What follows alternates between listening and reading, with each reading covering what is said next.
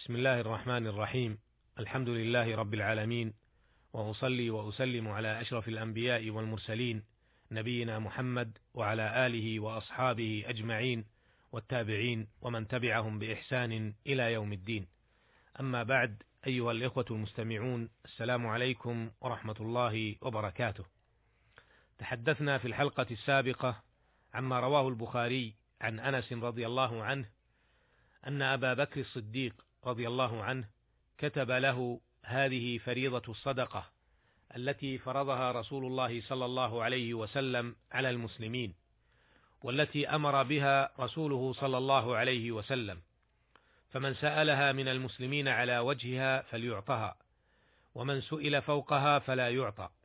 قال في كل أربع وعشرين من الإبل فما دونها الغنم في كل خمس شات فإذا بلغت خمسا وعشرين إلى خمس وثلاثين ففيها بنت مخاض أنثى فإن لم تكن فابن لبون ذكر. فإذا بلغت ستا وثلاثين إلى خمس وأربعين ففيها بنت لبون أنثى. فإذا بلغت ستا وأربعين إلى ستين ففيها حقة طروقة الجمل. فإذا بلغت واحدة وستين إلى خمس وسبعين ففيها جذعة. فإذا بلغت ستا وسبعين إلى تسعين ففيها بنت لبون.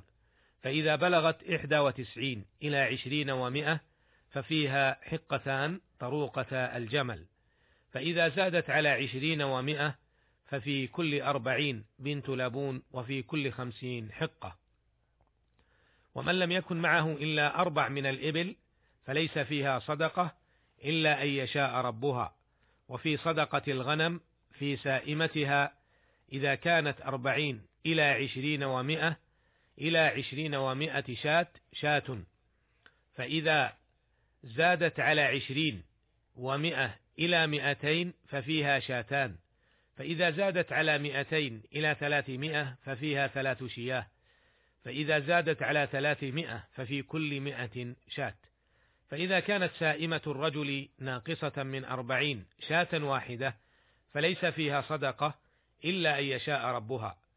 ولا يجمع بين متفرق ولا يفرق بين مجتمع خشية الصدقة. وما كان من خليطين فإنهما يتراجعان بينهما بالسوية. ولا يخرج في الصدقة هرمة ولا ذات عوار ولا تيس إلا أن يشاء المصدق. وفي الرقة ربع العشر فإن لم تكن إلا تسعين فليس فيها صدقة إلا أن يشاء ربها. ومن بلغت عنده من الإبل صدقة الجذعة وليس عنده جذعة وعنده حقة فإنها تقبل منه الحقة. ويجعل معها شاتين إن استيسرتا له أو عشرين درهما. ومن بلغت عنده صدقة الحقة وليست عنده الحقة وعنده الجذعة فإنها تقبل منه الجذعة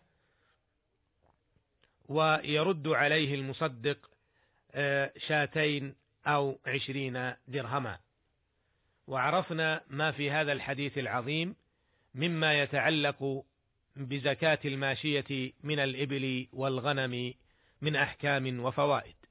وفي هذه الحلقة نتحدث عما رواه الخمسة وغيرهم عن معاذ بن جبل رضي الله عنه أن النبي صلى الله عليه وسلم قال حين بعثه إلى اليمن فأمره أن يأخذ من كل ثلاثين بقرة تبيعا أو تبيعة ومن كل أربعين مسنة ومن كل حالم دينارا أو عدله معافرية. هذا حديث مكمل للحديث السابق في زكاة الماشية. نقف مع أحكامه وفوائده ولطائفه الوقفات الآتية. الوقفة الأولى. هذا الحديث أخرجه أبو داود والترمذي والنسائي وابن ماجه كما أخرجه ابن أبي شيبة وابن حبان والدار قطني والحاكم والبيهقي. وقال عنه الترمذي هذا حديث حسن. وقال الحاكم حديث صحيح على شرط الشيخين ووافقه الذهبي في ذلك. لكن أعله بعضهم بأنه من رواية مسروق عن معاذ ومسروق لم يلق معاذا. فيكون الحديث منقطعا. لكن قال ابن عبد البر ابن عبد البر رحمه الله والحديث ثابت متصل مع أن هناك روايات أخرى تعضد هذا الحديث. الوقفة الثانية قال في الحديث أمره أن يأخذ من كل ثلاثين بقرة تبيعا أو تبيعة. التبيع هو ما بلغ سنة من ولد البقر ذكرا كان أو أنثى. وجاء في الحديث أيضا ومن كل أربعين مسنة والمسنة هي ذات الحولين. واقتصر على المسنة هنا فدل على أنه لا يجزئ الذكر هنا. وقال في الحديث ومن كل حالم دينارا الحالم بمعنى المحتلم والمراد به الشخص المكلف البالغ. ومعنى الجملة أن الرسول صلى الله عليه وسلم أمر بأخذ الجزية عن كل شخص لم يسلم. وقال في الحديث أيضا أو عدله معافرية عدله بفتح العين وسكون الدال ومعافرية نسبة إلى معافر زنة مساجد وهي حي في اليمن إليهم تنسب الثياب المعافرية. الوقفة الثالثة. دل هذا الحديث على وجوب الزكاة في البقر السائمة. وهي الراعية أما غير السائمة فليس فيها زكاة. روى أبو داود والدار قطني وغيرهما عن علي رضي الله عنه موقوفا ليس في البقر العوامل صدقة. وهذا الحديث روي مرفوعا كما روي موقوفا وهو بمجموع طرقه يقوى كما قال أهل العلم. والعوامل جمع عاملة وهي ما يستقى عليها وتستعمل في الأشغال.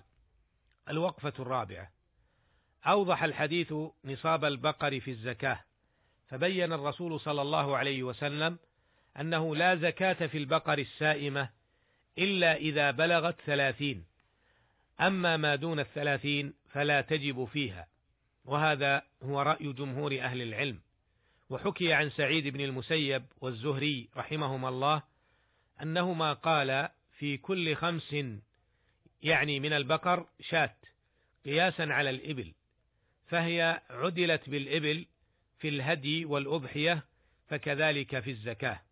لكن استدل الجمهور بحديث الباب وهو أقوى ثم أن نصاب الزكاة أن نصب الزكاة توقيفية لا تثبت إلا بالنص وليس فيما ذكراه نص ولا توقيف والقياس هنا فاسد فإن خمسا وثلاثين من الغنم تعدل خمسا من الإبل في الهدي ولا زكاة فيها فعرفنا أن رأي الجمهور أرجح وأقوى والله أعلم.